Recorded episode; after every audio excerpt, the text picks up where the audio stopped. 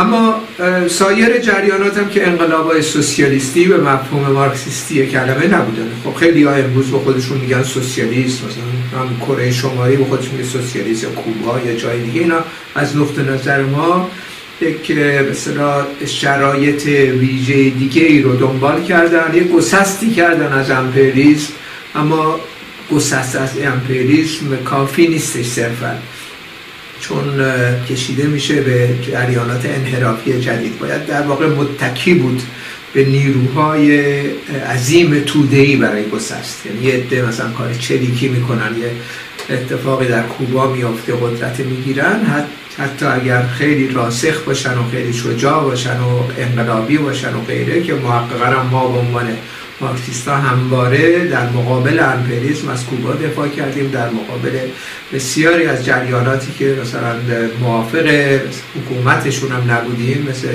ونزوئلا و غیره، از اونا در مقابل امپریالیسم دفاع میکنیم. اما اینها الگوهایی نیستن که ما ازش بتونیم استفاده بکنیم. کره شمالی و غیره هم که خب جریانات منحط کاملا ارتجاعی هستن که به هر حال دلایل مثل تناسب قوایی که در سطح بین‌المللی پیش اومد افتاد به این مثلا اردو استالینیستی و غیره و کشورهای اروپای شرقی هم که از اینا برداشته شده. اینها در واقع ربطی به مارکسیسم و سوسیالیسم و غیره نداره. اما ما یه انقلابی داریم شکست خورد. این انقلاب شکست خورد. دلیل اصلیش هم این بود که تهاجم نظامی شد. حالا به این مفهوم نیستش هر موقع هر انقلابی ما بکنیم بلافاصله همون اتفاقات میفته. اما همین ماجرا رو ما با انقلاب‌های بورژوا دموکراتیک قرن 17 و 18 مقایسه کنیم، می‌بینیم ده‌ها بار بورژوازی قبل از اینکه به قدرت برسه تجربه کرد، شکست خورد، تجربه کرد، شکست خورد، آموخت، رفت دوباره با یه روش جدیدی علیه فئودالیسم و اشرافیت جنگید، نهایتاً پیروز شد. چیزی در حدود 150 سال طول کشید تا اینکه این به موفقیت برسه. بارها شکست خورد، بارها ضد انقلاب از درون همون انقلاب ژاکوبین ها در انقلاب کبیر فرانسه پیش اومد. خب اگه ما در اون زمان زندگی میکردیم باید همون با اون شکست اول انقلاب کبیر فرانسه روی کارآوردن بناپارت که اومد سرکوب کرد همه رو، باید دست از ماجرا میکشیدیم دیگه، میگفتیم خب دیگه شکست خوردیم، بریم برگردیم به فئودالیسم. این کاری که نکردن، یعنی مبارزه ادامه پیدا کرد، مبارزه بورژوازی علیه فئودالیسم، علیه اشرافیت، برای اینکه یک روش نوینی، یک نظام نوینی رو ایجاد بکنند، درها باز بشه برای این مثلا طبقه سوم، طبقه بورژوا که در شهرهای مختلف در سراسر اروپا قدرت رسیده بودن و در حال فعالیت بودن برسه. یعنی نیروهای مولده رو اینا میتونستن بدون فئودال ها، بدون اشرافیت جلو ببرن. دست پاگیر شده بود فئودال ها و اشرافیت و اجازه نمیدادن که بازار عمومی سراسری ایجاد بشه. خب همین ماجرای بورژوازی رو در نظر بگیریم، خب ما الان تو این شرایط همش 100 سال پیش بود انقلاب شد در روسیه. خب یه سری تجارب آموختیم از اون، یه تمرینی کردیم در اونجا، حالا از اون تمرین استفاده میکنیم دوباره کارامون رو بکنیم. چرا انقدر زود باید ناامید باشیم؟ یه شکست خوردیم، بقیه هم ارزیابی میکنیم که چگونه اصولا انقلاب‌های سوسیالیستی نبوده. اون شکست هم خوردیم، دلایلش رو مفصل بحث کردیم و نقد کردیم به جاهایی که لنین، تروتسکی یا کسای دیگه اشتباه کردن، نقد کردیم که دوباره تکرار نکنیم در انقلاب بعدی.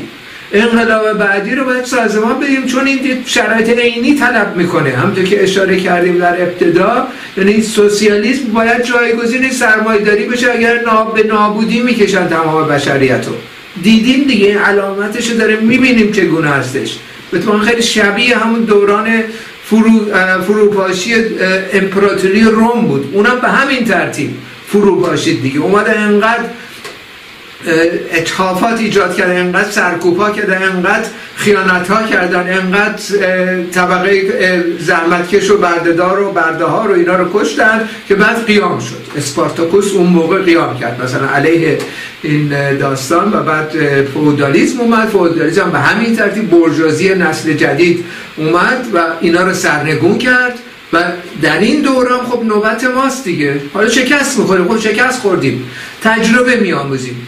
تجربه هم که میاموزیم به این مفهوم نیست تمام موضوعات به طبق قول و قرار یا امضا بدیم که همه چی درست خواهد شد. خیلی ممکنه مسائل دیگه ای پیش بیاد در آینده در انقلاب ایران، ولی به هر حال ما موظفیم این سازمان بدیم، بریم جلو، بریم این به اصطلاح روال تاریخی رو تا نهایتاً به انسان سوسیالیستی برسیم، تدارک ببینیم در حد توان با امکانات موجود.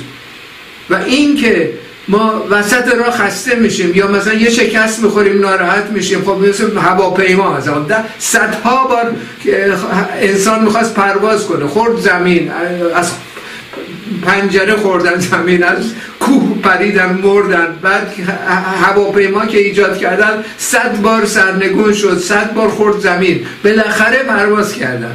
این هم همین داستان دیگه، یعنی انسان باید در واقع بر اساس اصولش امتحان کنه، تجربه کنه، شکست خورد اشکال نداره، اون نکات منفی رو دفع میکنه، نکات مثبت نگه میداره، ادامه میده. بار دیگه هم شاید هم شکست بخوریم، این دیگه دست ما نیست، بستگی داره به شرایط. ما بر اساس اون داده ها قدم بعدی رو برمیداریم، چون میدونیم حقانیت با این قدمه، باید این راه رو انجام بدیم و بعد میبینیم چه میشه. هیچ تضمینی هیچ کسی نمیتونه در جهان علوم بده به کسی. همین الان من ماجرای کرونا رو ببینیم، کی میتونه، کدوم دانشمند میتونه بیاد تضمین بده کرونا رو مثلا در عرض 6 ماه اینا دفع میکنه؟ هیچکی نمیتونه این کارو بکنه. اتفاقات میفته، دانشمندان نقششونه که برن راههای جدید پیدا کنن برای اینکه خنثی کنن اون راههایی که مثلا جواب نداده. در بخش سیاسی هم همینطوره، بخش سیاسی هم دقیقا اینه، ما باید نابود کنیم این کرونا رو، کرونای سرمایه‌داری رو. سرمایه‌داری باید نابود بشه در این جامعه، وگرنه کل بشریت رو نابود خواهد کرد.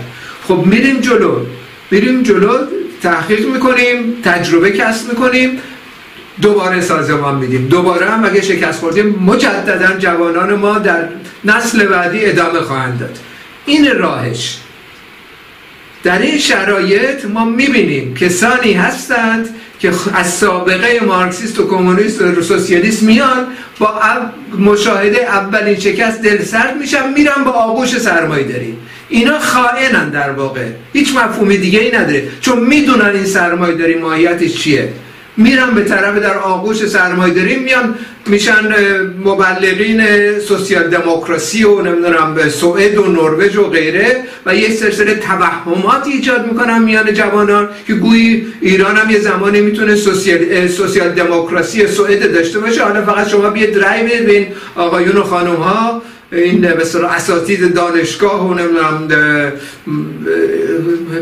فرهنگان به اصطلاح ایرانی در خارج، اینا دیگه مسئله رو حل میکنن. خب این به اصطلاح برخورد کاملا اشتباه و کاملا بیپای و اساسی هستش. در نتیجه ما باید مصمم باشیم در کارمون و دقیقا مارکسیسم رو بشناسیم. بسیاری از جریانات حتی کمونیست مارکسیسم رو نمیشناسند، در واقع دوچار توهم شدن، اشتباه کردن، ارزیابیشون اشتباه هستش، برای همین به کجرا رفتن در بسیاری از موارد و تحت تاثیر همون جریانات استالینیستی و جریانات منحط قرار گرفتن.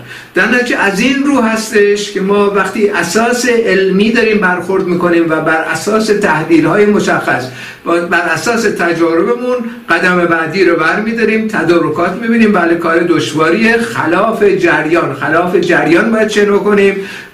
تعداد قلیل هستش ولی حق با ماست، حق با پرولتاریاست، حق با کارگران زحمت کشان، اینا باید در حاکمیت قرار بگیرن. این ندای مارکسیسم. و به هر حال جوانان و روشنفکران ما هم که انقلابی هستن باید در این راستا گام بردارن و تردیدی به دل راه ندن. با تشکر.